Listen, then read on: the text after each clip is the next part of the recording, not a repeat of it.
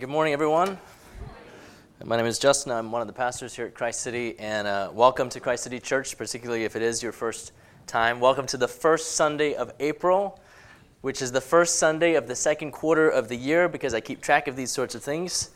Uh, we're only one week out of, from Palm Sunday, our block party and community lunch, which I hope you'll join us for, and then two weeks out from Good Friday and Easter Sunday, which I also hope you'll join us for. Uh, all of that means we're still in Lent. Lent is the season of preparation leading up to Easter. And what we've been doing during this season, which ties into our current series in the Gospel of John called Life, Death, and Life Again, what we've been doing is sharing a video series called Stories of Life and Death, where folks from within our community have been sharing how those two things, life and death, have intersected in their lives and in their experiences. So check this out.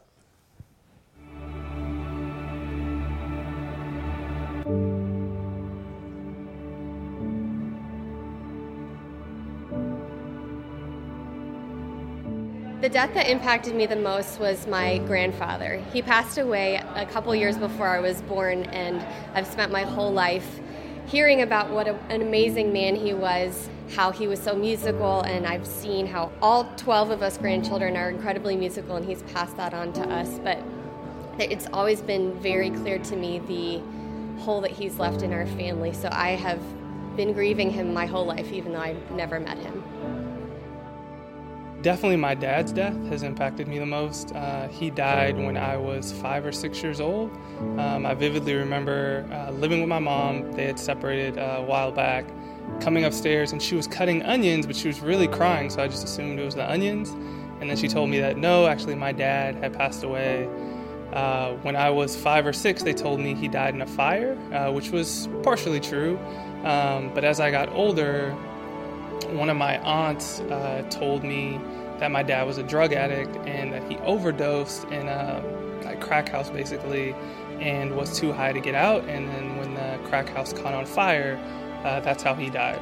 I think uh, the death that had the most impact on me was my father's death and that occurred when i was 16 years old and his death changed almost everything in my life and not for the better um, it put my mother and I into a lower economic status for quite a long time, and that was a struggle for us.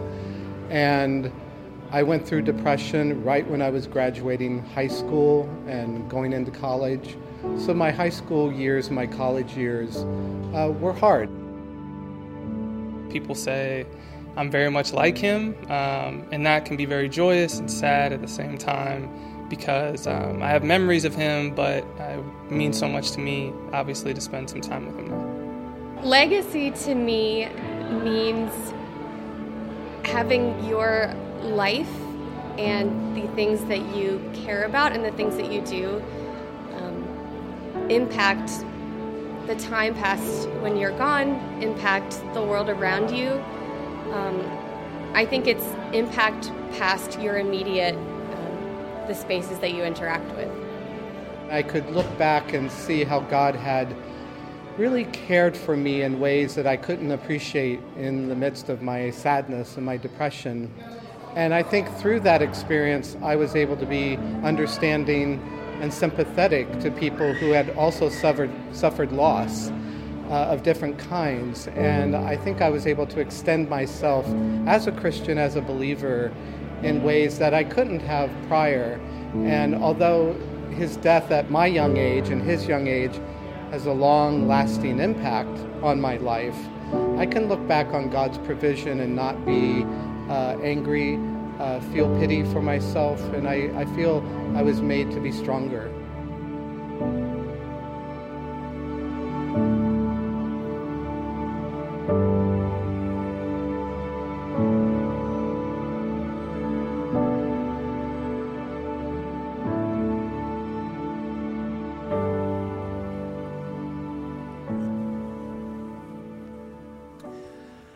Life, Death, and Life Again is the name of the series we're in uh, because life, death, and life again are what we have been studying and seeing and hearing and hopefully experiencing as well.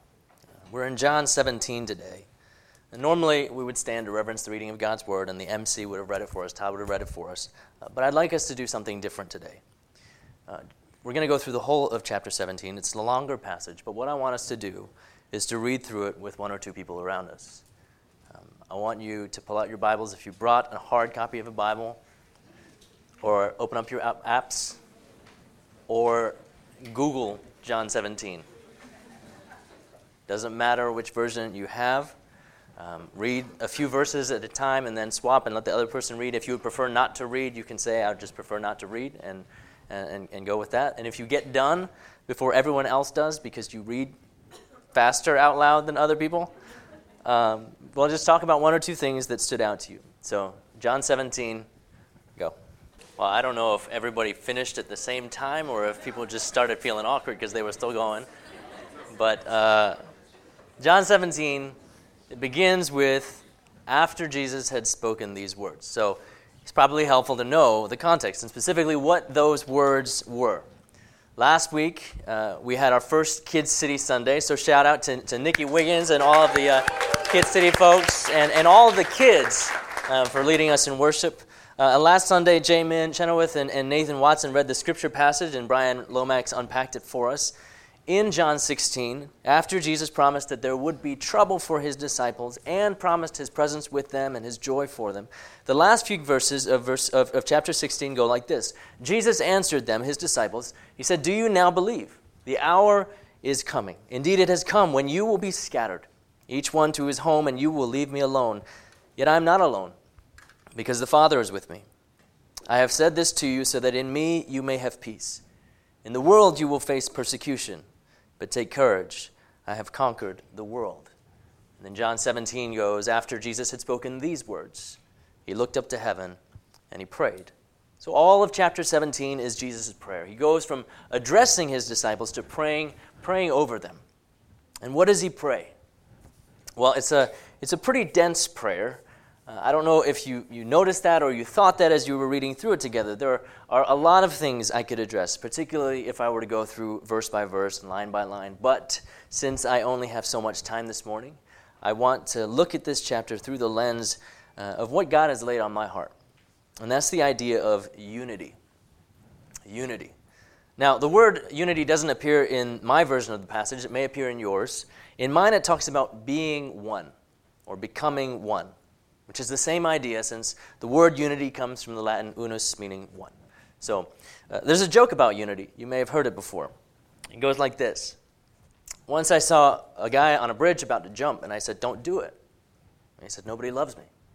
I said, God loves you. Do you believe in God? He said, Yes.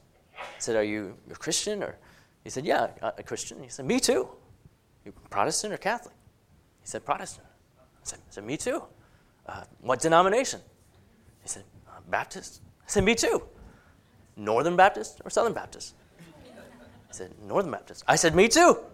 Northern Conservative Baptist or Northern Liberal Baptist? He said, Northern Conservative Baptist. I said, Me too. Northern Conservative Baptist Great Lakes region or Northern Conservative Baptist Eastern region? He said, Northern Conservative Baptist Great Lakes region. I said, Me too.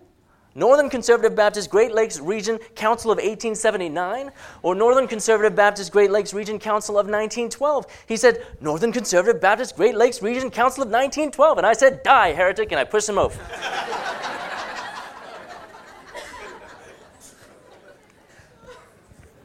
Apparently, that joke was number 44 on GQ's list of top 75 jokes in 1999. because, one, we keep track of these kinds of things. And two, because even non Christians know how good Christians can be at turning difference into division. But it isn't just a Christian thing. It isn't. It's really a human proclivity. It's a natural sociological phenomenon called categorizing male and female, rich and poor, Democrat and Republican, straight and queer, black, white, Asian, Latino, affirming and non affirming, single and married, working class, middle class, upper class, Christian, Muslim, Jew, for neurological ease and evolutionary safety, we categorize. We find ways to draw lines around who's us and who's them in order to figure out who's safe and who's not. But, as sociologist Christena Cleveland notes, the simple act of using us them distinctions leads us to prefer us over them. And as a quick aside, I would highly recommend Christena Cleveland's book to you. It's called Disunity in Christ Uncovering the Hidden Forces That Keep Us Apart. Here's the deal talking about unity in the church is not my most favorite thing in the world because, well, sometimes it feels like a pipe dream. Uh, you may have heard the famous words of the 17th century German theologian Rupert Meldenius. He said, In essentials, unity, in non essentials, liberty, in all things, charity. But then we got caught up in disagreements about, well, what is really essential and what is really non essential. And uh, you know what? Screw charity. We're right. right? I mean, honestly, when we look around, all of the different Christian churches and all the ways we section ourselves off and all the issues we've splintered and separated over, all the ways we've forced others out or made folks feel so unwelcome that they had to start somewhere new, it's easier to name situations where we've failed than where we've succeeded. But in the face of our sin, in the face of our stubbornness and our selfishness that leads to separation, I'm so grateful that not only does the grace of God work in us and through us, but the grace of God works in spite of us. So today I'm going to focus on what unity in the church means because that's what Jesus prayed for several times. Unity among his disciples, and by implication, those of us who make up his church. Verse 11, that they may be one. Verse 21, that they may all be one. Verse 22, that they may be one. Three times in the span of 12 verses, Jesus prays for unity, for oneness among his followers. It must have been pretty important to him. Not surprisingly, then, unity is a theme that Peter and Paul and the other New Testament writers also emphasize. Peter says in his letter, All of you have unity of spirit, sympathy, love for one another, a tender heart, and a humble mind. Paul writes about it in Romans, 1st and 2nd Corinthians, Galatians, Philippians, Colossians, 1st Timothy. You get the point. In Ephesians 4, this is what he says Make every effort to keep the unity of the Spirit through the bond of peace. There's one body and one spirit, just as you were called to one hope when you were called, one Lord, one faith, one baptism, one God and Father of all, who is over all and through all and in all. Amen? Unity in the church, in the body of Christ, is clearly important. But what is unity? What does it look like for us to see the answer to Jesus' prayer? Well, I want to highlight two things that unity is not, and then three things that I believe unity in the church entails, drawn from what Jesus says in John 17. First, real quick, two things that unity is not. One, unity is not uniformity. We've said this before, but it's worth reiterating. Unity is not uniformity. To be reunited with someone, for example, means we're back together with them in the same place, right? Physically, geographically, in, in the same place but still two distinct people. Unity does not mean that the people involved are the same, or look the same, or think the same. When Jesus prayed that his disciples would be one, he wasn't praying that they would be the same one, that they would lose their distinctiveness, that they would become little clones, interchangeable with one another. You know, it's easy for us to lump the disciples into one faceless group. 12 disciples, one group. And it's true that only a few of them get any major stage time in the Gospels, right? Simon Peter, James, and John, we know because they're usually always hanging out together, and they were Jesus' inner circle of friends. Andrew gets a few lines, Nathaniel too. Thomas, of course, gets pegged as a doubter for the rest of history for one perfectly understandable post resurrection interaction. Matthew has a gospel account attributed to him. Judas, well, he was a bad apple of the bunch. What about the others? Well, Philip has a significant uh, account, uh, a story, uh, encounter in Acts. But what about the second James? What about the second Simon? What about Thaddeus, who's also known as Judas, but not Judas Iscariot? And by the way, you are welcome for your quick summary of all the 12 disciples. How much do we think about all the ways they were different from one another. We, we know, we don't know a lot about them, but we know some of them were fishermen, less educated, rougher around the edges. But Philip was clearly educated enough to be able to have a conversation with an Ethiopian court official. The second Simon was also known as Simon the Zealot, which may have meant that he identified with the nationalist anti Roman cause, and perhaps even with the violent resistance that was part of their ethos. Some commentators speculate that Judas Iscariot was also connected to that movement. How would they have responded to being named among Jesus' chosen 12 disciples alongside Matthew, a tax collector, a Jew who was selling out his own people and making a profit off of them by working for the hated Romans? You think Jesus might have had to navigate some conflict? Maybe. You think Jesus might have been intentional in choosing such a diverse band of brothers? You think when he was doing the room assignments, he was sort of like,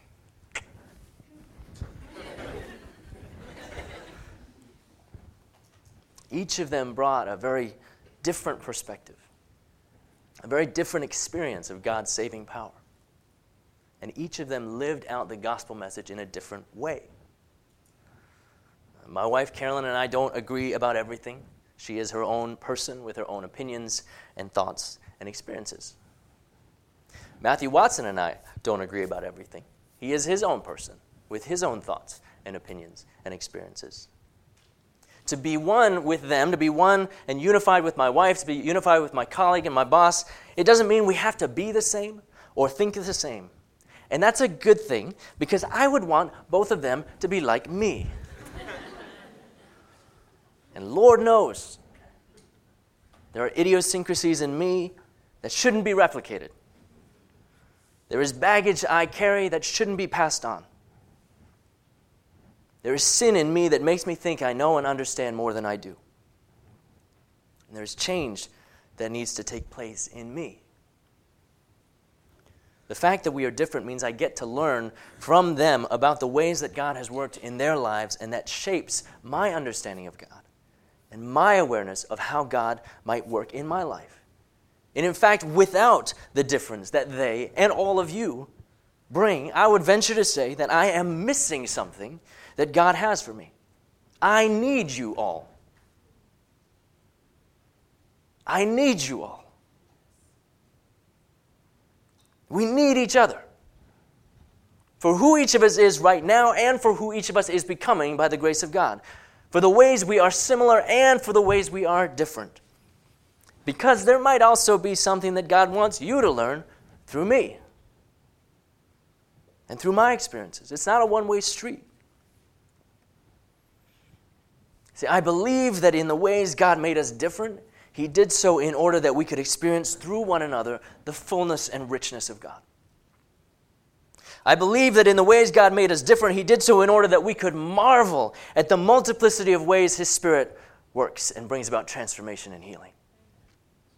I believe that in the ways God made us different, He did so because that's how we learn to truly love one another. Robert Putnam is an American sociologist who argues from his studies that for communities to thrive, they need what he calls social capital. And he says that there are two types of social capital bonding capital and bridging capital. Bonding capital is the connections we build with folks who are the same or similar to us. Bridging capital is the connections we build with folks who are different from us.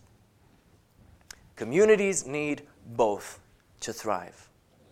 The challenge is, as Putnam laments, when he looks at, takes America as an example, we've gotten more and more reliant on bonding capital, sticking to folks who are like us or who think like us, to carry all of the relational water. And so, of course, we end up in our silos and in our corners. Sociologically speaking, we need both bonding and bridging capital. But that isn't telling us anything we shouldn't already know from what God has revealed.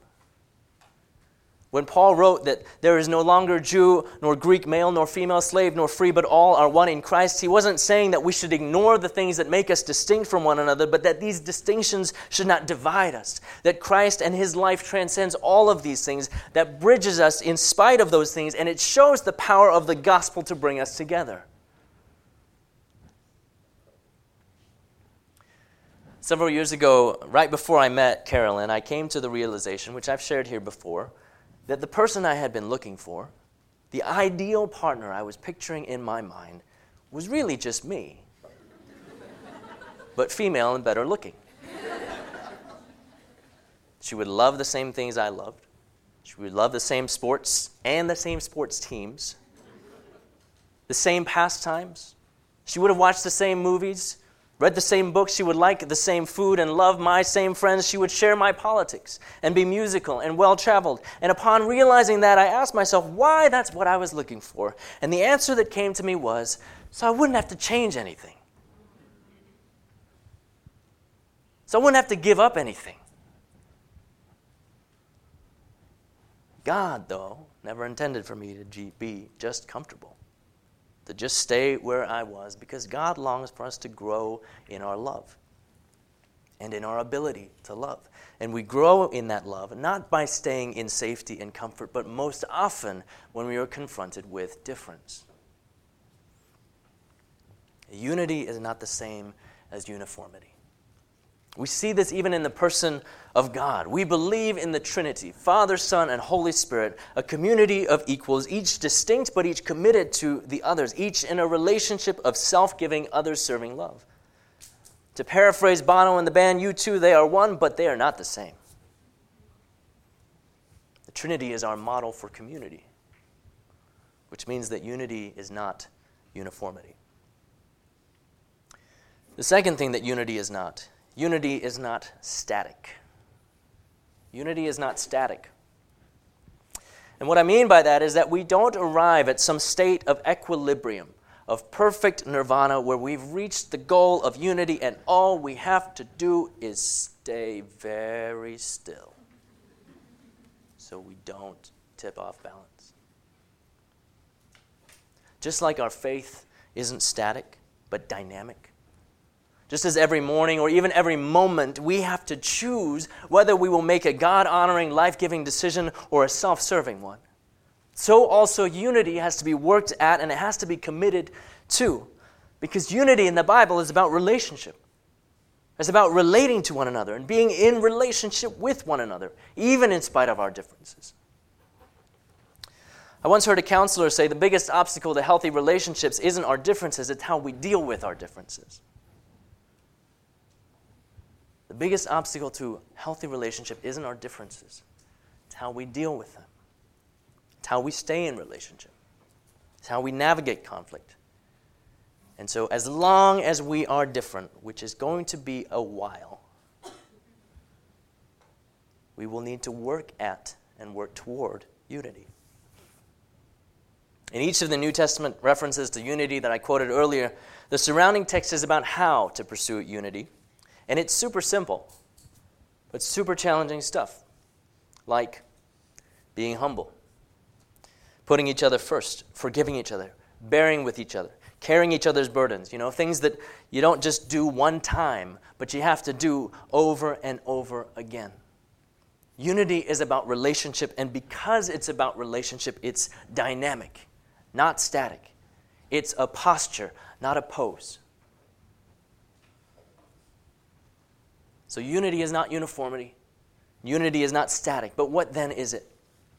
What I see in what Jesus says about unity in John 17 isn't that he's just calling for them to be one for the sake of being one. Unity in and of itself is not Jesus' end goal. Unity as Jesus' disciples means being united around something greater than themselves, something beyond themselves, something that binds them together.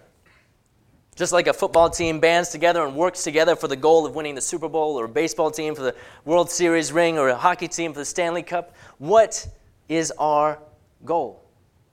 What is it that unifies us as Jesus' disciples? What I think Jesus is telling us is this at least these things. To be committed to unity in the community of Christ, the body of Christ, the church, means we are committed to unity in the character of Christ, the calling of Christ, and the compassion of Christ. Let me explain. First, to be committed to unity in the community of Christ means we are committed to unity in the character of Christ. In John 17, verse 6, Jesus prays, I have made your name known to those whom you gave me from the world. Some translations say, I have made you known. And the translations that just say you aren't wrong because that's the gist of what Jesus is saying, but I think it misses some of the force. See, in the Old Testament, one's name meant, as theologian William Barclay put it, the whole character of a person as far as it can be known. And he cites Psalm 9, verse 10 those who, put, those who know your name put their trust in you, for you, O Lord, have not forsaken those who seek you. Those who know your name put their trust in you. Barclay continues, he says clearly, knowing God's name does not mean that those who know what God is called will trust him. It means those who know what God is like, those who know his character and nature, will be glad to put their trust in him. Unity in the church comes from knowing God. It comes from knowing God's name. But that means more than just being able to holler Jesus, right? It's knowing what God is like.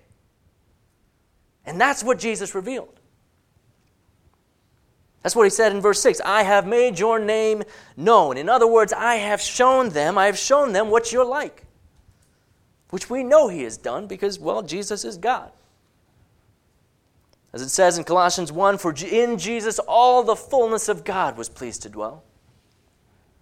As it says in the beginning of John's Gospel, in the beginning was the Word, and the Word was with God, and the Word was God. And that Word became flesh and dwelled among us. And it is God, the only Son, who is close to the Father's heart, who has made him known. Chapter 1, verse 18.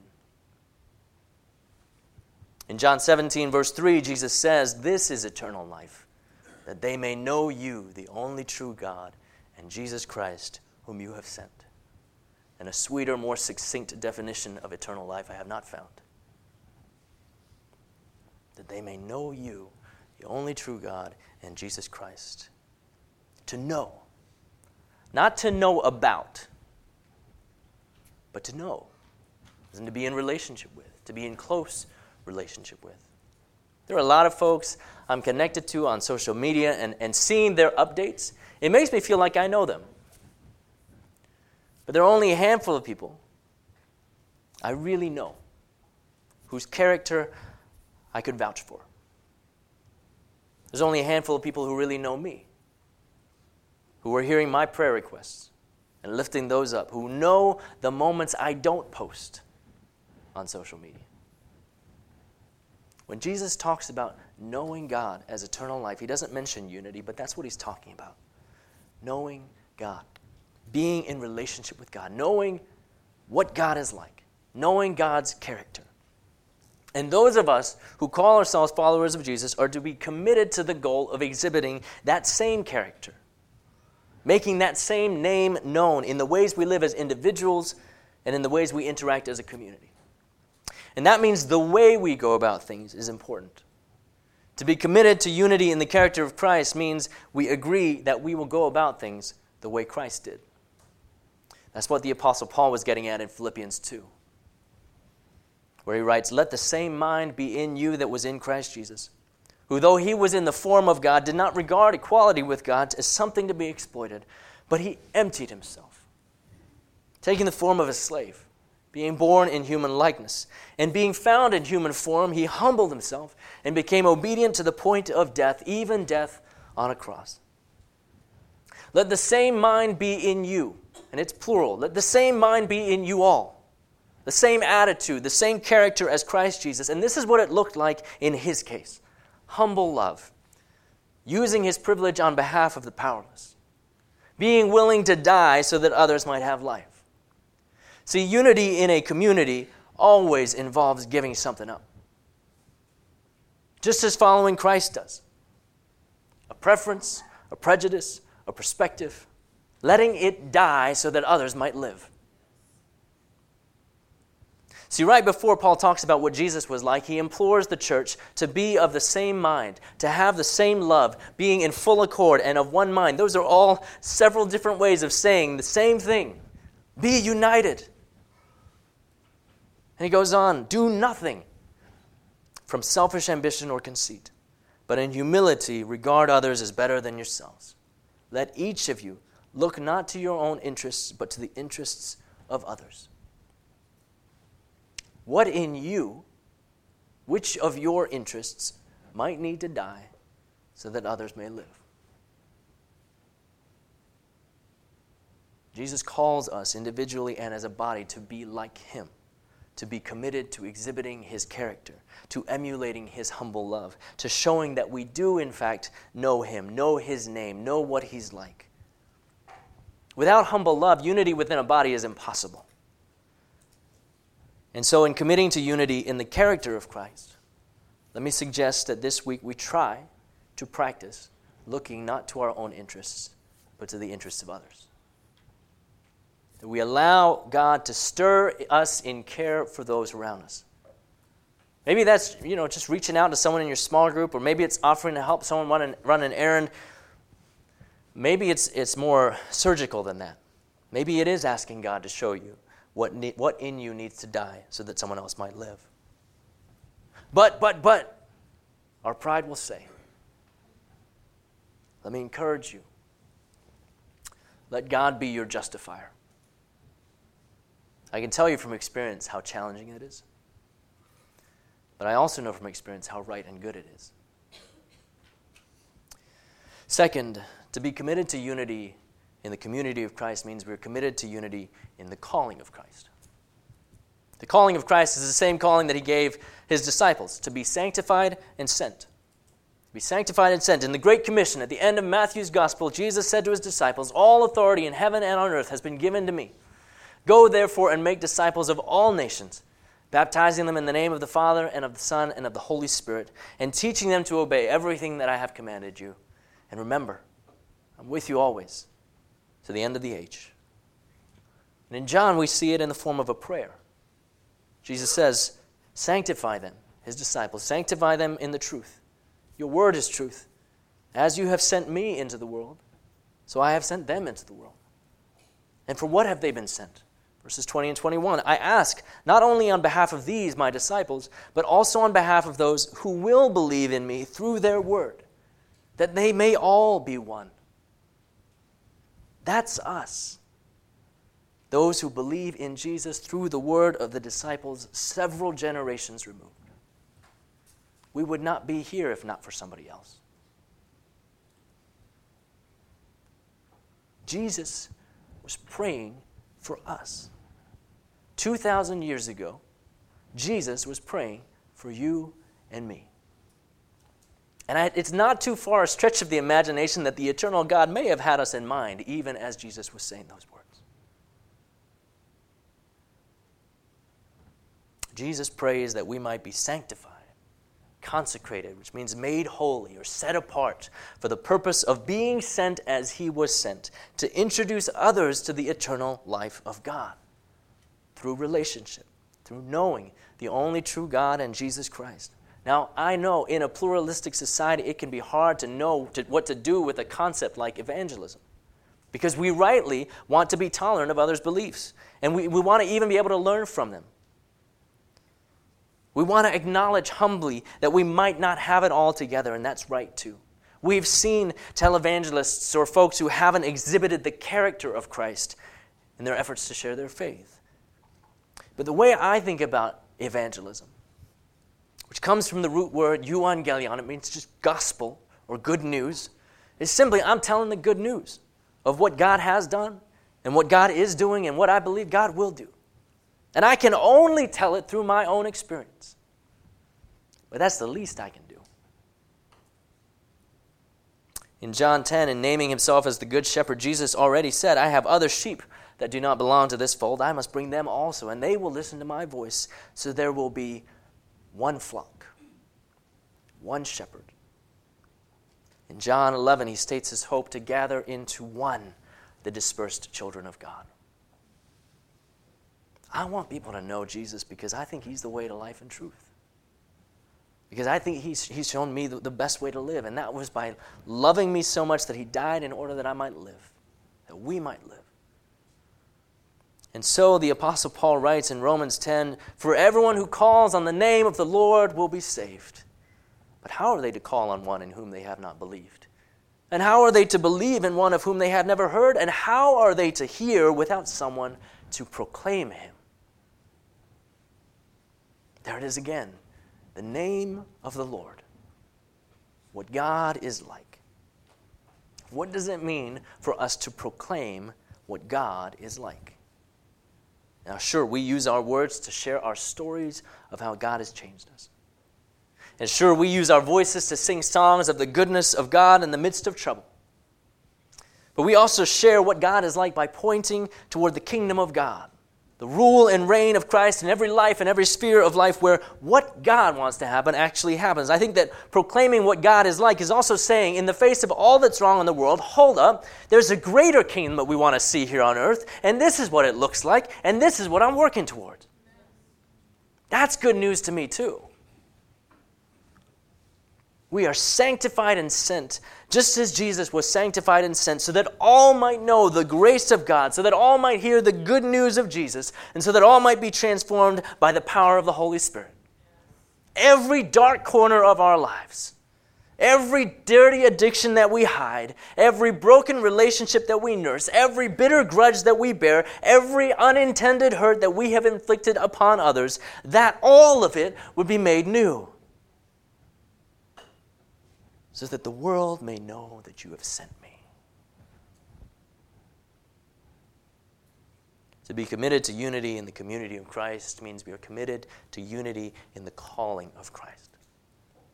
That we are unified around the hope that all might come into a life changing knowledge of Jesus Christ. That we are one in the mission that others might know through us, even the love of God shown in Jesus. None of us is exempt from this mission because that is how we show we are His. That is how we show we are changed. Why would we not share good things with others? Jean Vanier, who started the L'Arche movement of communities that care for folks with intellectual disabilities, he said this God loves us and draws us into the mystery and the love of the Trinity. There we can rest in His love. But community only keeps its meaning if it remains open to mission. Community only keeps its meaning if it remains open to mission. In what ways, then, can we participate in Jesus' mission? It might be as simple as showing up next Sunday and serving our neighborhood at the block party. It might be inviting someone to church or to a small group. It might be a conversation that you have with a friend who's not a Christian, not in a pushy way, but in a winsome way, taking time to listen to them and listen to their story and listen to their burdens and saying, Can I share my experience with you? Or, Would you mind if I prayed for you?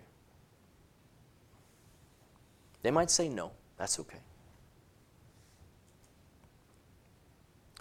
Finally, to be committed to unity in the community of Christ means we're committed to unity in the compassion of Christ.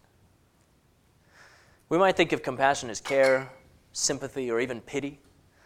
But the word compassion comes from a Latin word meaning to suffer with. To suffer with. Not at a distance, with. Not removed, with.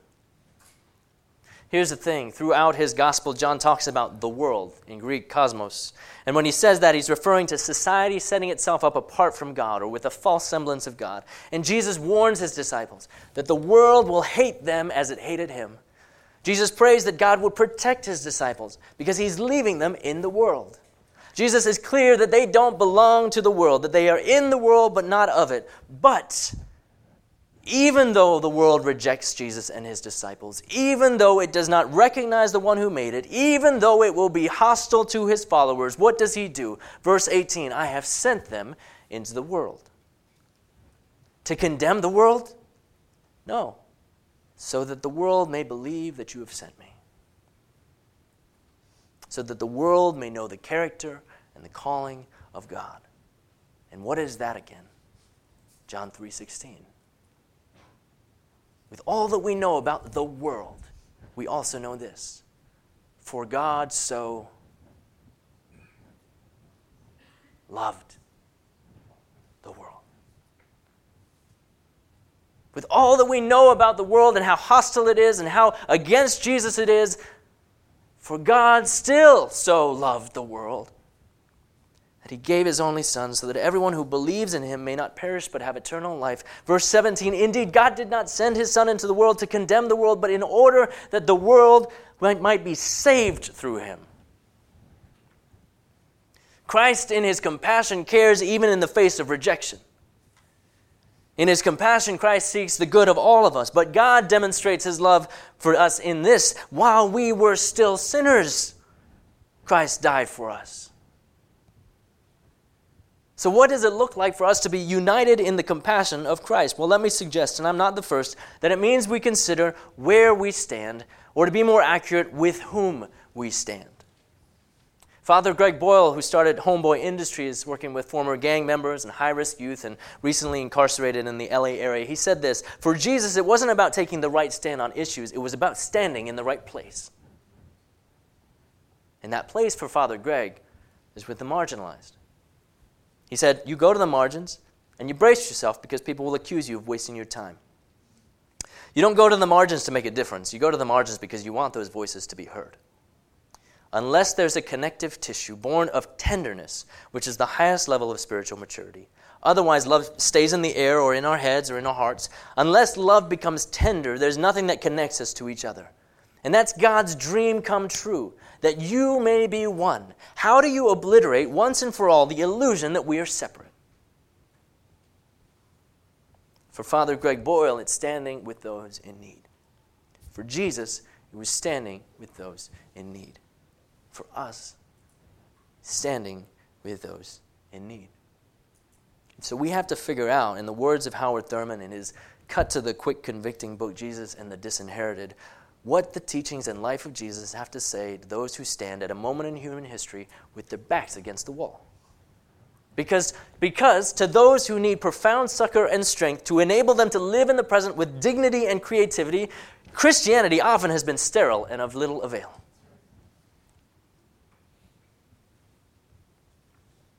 How do we make room for those for whom room so often has not been made? How do we welcome those for whom a welcome so often has not been extended? How do we defend those on whose backs so often others have trod, even unintentionally, even accidentally, but still too often? I'm not going to name specifics because I want the Spirit to stir in your heart, to bring to your mind what the Spirit needs to say to you. Who are the ones with whom God is calling you to stand? Who are the ones whom God is calling us as one body to love and care for? Because at the end of the day, it's about love. At the end of the passage, it's about love. Jesus says in verse 26, Then your love for me will be in them, and I will be in them. That's the last verse of this chapter, the last verse of this prayer. Then your love for me will be in them, and I will be in them. Love is what undergirds the relationship between Father and Son. Jesus prays, You loved me before the foundation of the world. That's a long time, y'all. Love is what binds Jesus to his disciples. Love is what to, is to characterize the church. You know, sometimes I feel like I talk about love too much, but then I remember how easily we forget. That even I need to be reminded. It's love that is the character of God. It says, God is love is love that is the calling of God. It was love that sent Jesus to the world to die so that we might have life.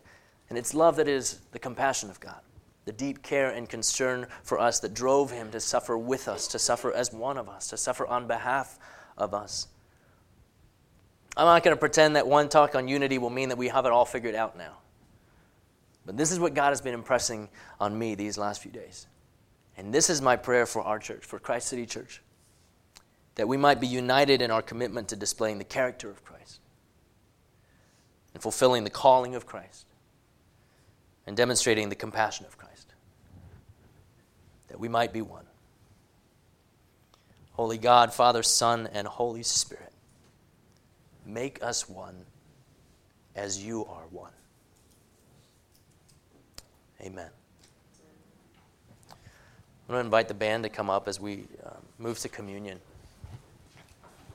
Every week we, um, we take communion as, as, as a church.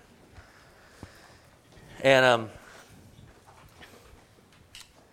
I want to read this from um, 1 Corinthians 10.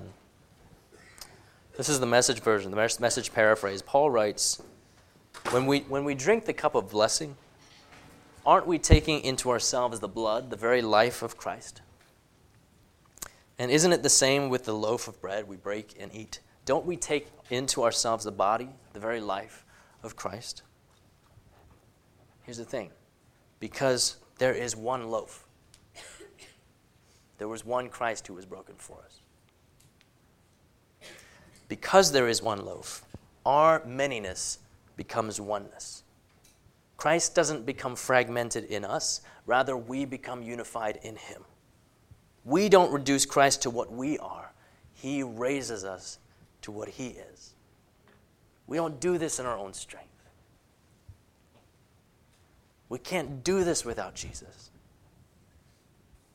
We can't do this without a work of the Spirit. And so, my, my invitation to you, my challenge to you, even, is that as we come and take this body and this blood, as we take, we will give you the bread, you can dip it in the juice. There'll be gluten free station over here.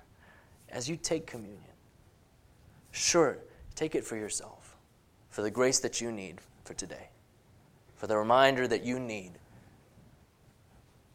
that Christ died for you and so that you might know life. But also take it as a commitment, a rededication to living in the character of Christ and living out the calling of Christ and embodying the compassion of Christ. Let that be the seal that there's one body, there's one, one blood. And that is what binds us together. Jean Vanier, who I quoted earlier, he said, he said, community is not an ideal. It is people. It is you and I. In community, we are called to love people just as they are, with their wounds and their gifts, not as we would want them to be. Community means giving them space, helping them grow. It means also receiving from them so that we too can grow. It is giving each other freedom. It is giving each other trust. It is confirming but also challenging each other. We give dignity to each other by the way we listen to each other, in a spirit of trust and of dying to oneself so that the other may live, grow, and give. Belonging should always be for becoming. We just have the sense, um, talking about committing ourselves to these, the character of Christ and the calling of Christ and the compassion of Christ, um, that there may be there may be folks here who, who just need to commit themselves to Christ. You'd be reminded that there's life there, and, um, and you may not have made that choice. You may be kind of observing from arm's length because it's safer. You may just be trying to gather information but you haven't taken a step yet because it's risky, because you don't know all of the answers, because you're not quite 100% convinced. That's okay. But if you have enough to take the next step, that's all you need to do. I just have a sense that there might be somebody here or a couple folks here. God is laying in your spirit, hey, come join me. And if that's you, if you are here and, and you're fighting the temptation to bolt the minute I say amen, but you know that God is stirring something in you, I want to invite you. Our prayer counselors are going to be in the corners, they're going to still be here when the service closes. If you want to recommit yourself, because you've been walking away for a while and, and you just found the courage to walk back but you're still not sure, but, but, but, but, but God is doing something in you. And you want to commit yourself to the work of God, to the, the person of Christ, to his character, his calling, and his compassion. If you want to do that, we have prayer counselors available. If you've never been baptized, public declaration this is, this is what my, I want my life to be about. I invite you to talk to one of the prayer counselors. We would love to I would love to, to, to stand with you and walk with you. Um, I want to ask us to do something a little bit different today. Normally, when we close the service, um, all the lights come up and, and um, you know, the band plays something upbeat to, to send us out, and, and we just start chatting. Um, what I want us to do today is, is, is, keep the lights down, and, and maybe the band can lead us in, in, in Great Are You, Lord, again. And we're just going to have to give us space uh, to, to go where you need to go, to, to pray with whom you need to pray with. Uh, to get your kids if you need to get your kids. But don't rush the Spirit. All right? If you want to have a loud, raucous conversation, you can, you can do it in the hallway. We'll, we'll shut the doors. Um, God, I pray that, that, um, that your Holy Spirit would, would move in this place.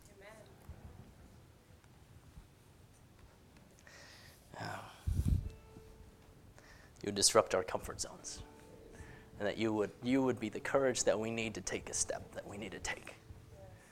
That you would give us the courage that we need to, to stand for what we need to stand for. You would give us the, the boldness to, to step forward instead of back. That you would give us the boldness to trust that you are our justifier, that we, we, we don't need to be our own justifier.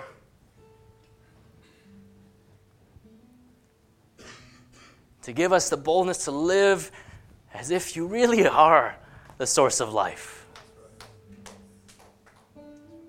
And wholeness and transformation, that your spirit moves in mighty ways.